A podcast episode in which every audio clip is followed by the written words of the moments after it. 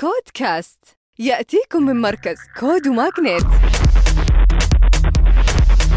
مع طارق الجاسر. وحياكم الله في نشرتنا الأسبوعية، نبدأها مع منصة مثمر السعودية واللي جمعوا 6 ملايين ريال في جولة استثمارية سيد بمشاركة واعد فينتشرز ومجموعة ظهران التجارية وغيرهم. وتأسست مثمر عام 2021 وتعمل على تمكين الأفراد من متابعة مصاريفهم الشخصية وزيادة مدخراتهم.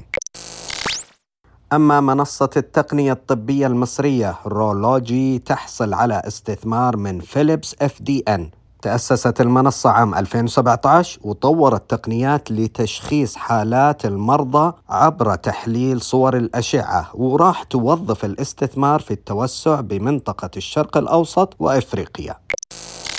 ومنصة ديزايزيف تغلق جولة استثمارية بريسيد بقيمة $2 مليون بقيادة 500 جلوبال في سي وتيرا في سي وعقال. وتعمل المنصة في السعودية والأردن والإمارات، وراح توظف الاستثمار في تمويل خطتها للنمو في منطقة الشرق الأوسط وشمال إفريقيا.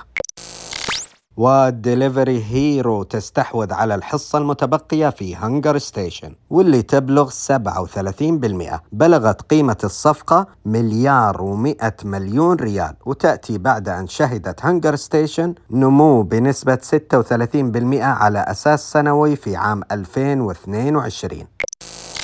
وفي شراكة استراتيجية بين EdVentures المصرية وVMS السعودية لدعم الشركات التقنية الناشئة في قطاع التعليم، تهدف الشراكة إلى تمكين رواد الأعمال ودعم المنصات التعليمية بالمنطقة العربية لا سيما في السعودية ومصر.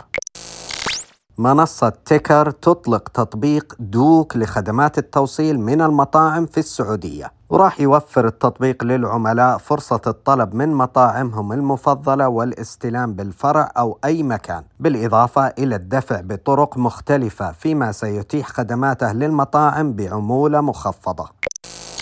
واعد فينتشرز تقود جولة استثمارية لصالح تندرد تراك الإماراتية. وتأسست تندرد عام 2018 وتوفر منصة تساعد الشركات في زيادة الإنتاجية وتقليل الانبعاثات الكربونية عبر مراقبة الانبعاثات بالوقت الفعلي وتقديم تحليلات مدعومة بالذكاء الاصطناعي.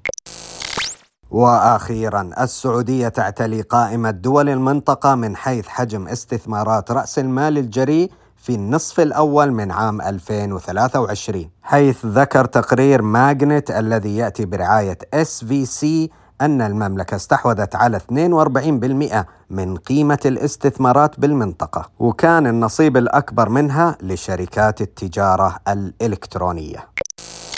ختاما تذكروا أن الابتكار هو أصل الريادة.